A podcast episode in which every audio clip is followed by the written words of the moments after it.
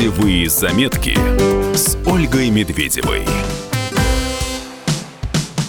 Собираясь в отпуск, многие сравнивают, куда ехать бюджетнее и комфортнее.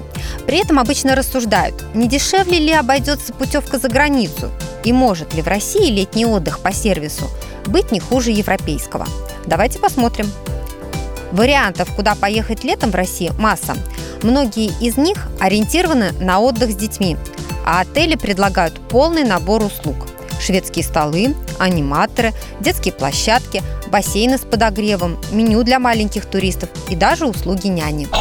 Популярная система «Все включено» дошла и до наших курортов. Летом 2019 года порядка 40 краснодарских и крымских отелей заявили, что готовы предложить отдыхающим такой вариант размещения. Большинство из них находятся в Сочи, Анапе и Геленджике.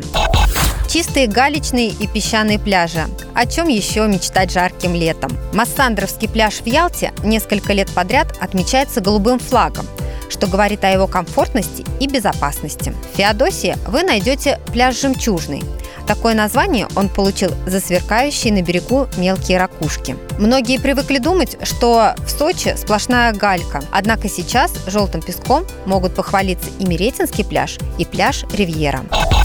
Что касается цен, то самые дорогие у нас традиционно Сочи и Ялта.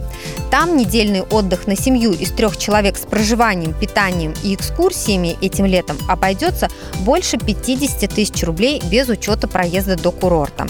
В Анапе на те же расходы надо заложить 37 тысяч рублей, а в Севастополе 40 тысяч.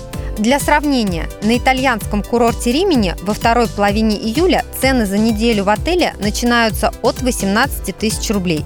20-25 тысяч – перелет из Москвы плюс питание и экскурсии. Надо также иметь в виду, что в отличие от российских, вход на многие итальянские пляжи платный. Десятидневный отпуск по системе «Все включено» на Черном море в России будет стоить семье порядка 60 тысяч рублей – во столько же обойдется путевка в Турцию.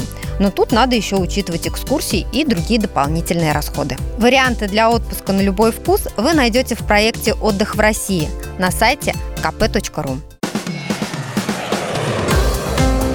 Путевые заметки с Ольгой Медведевой.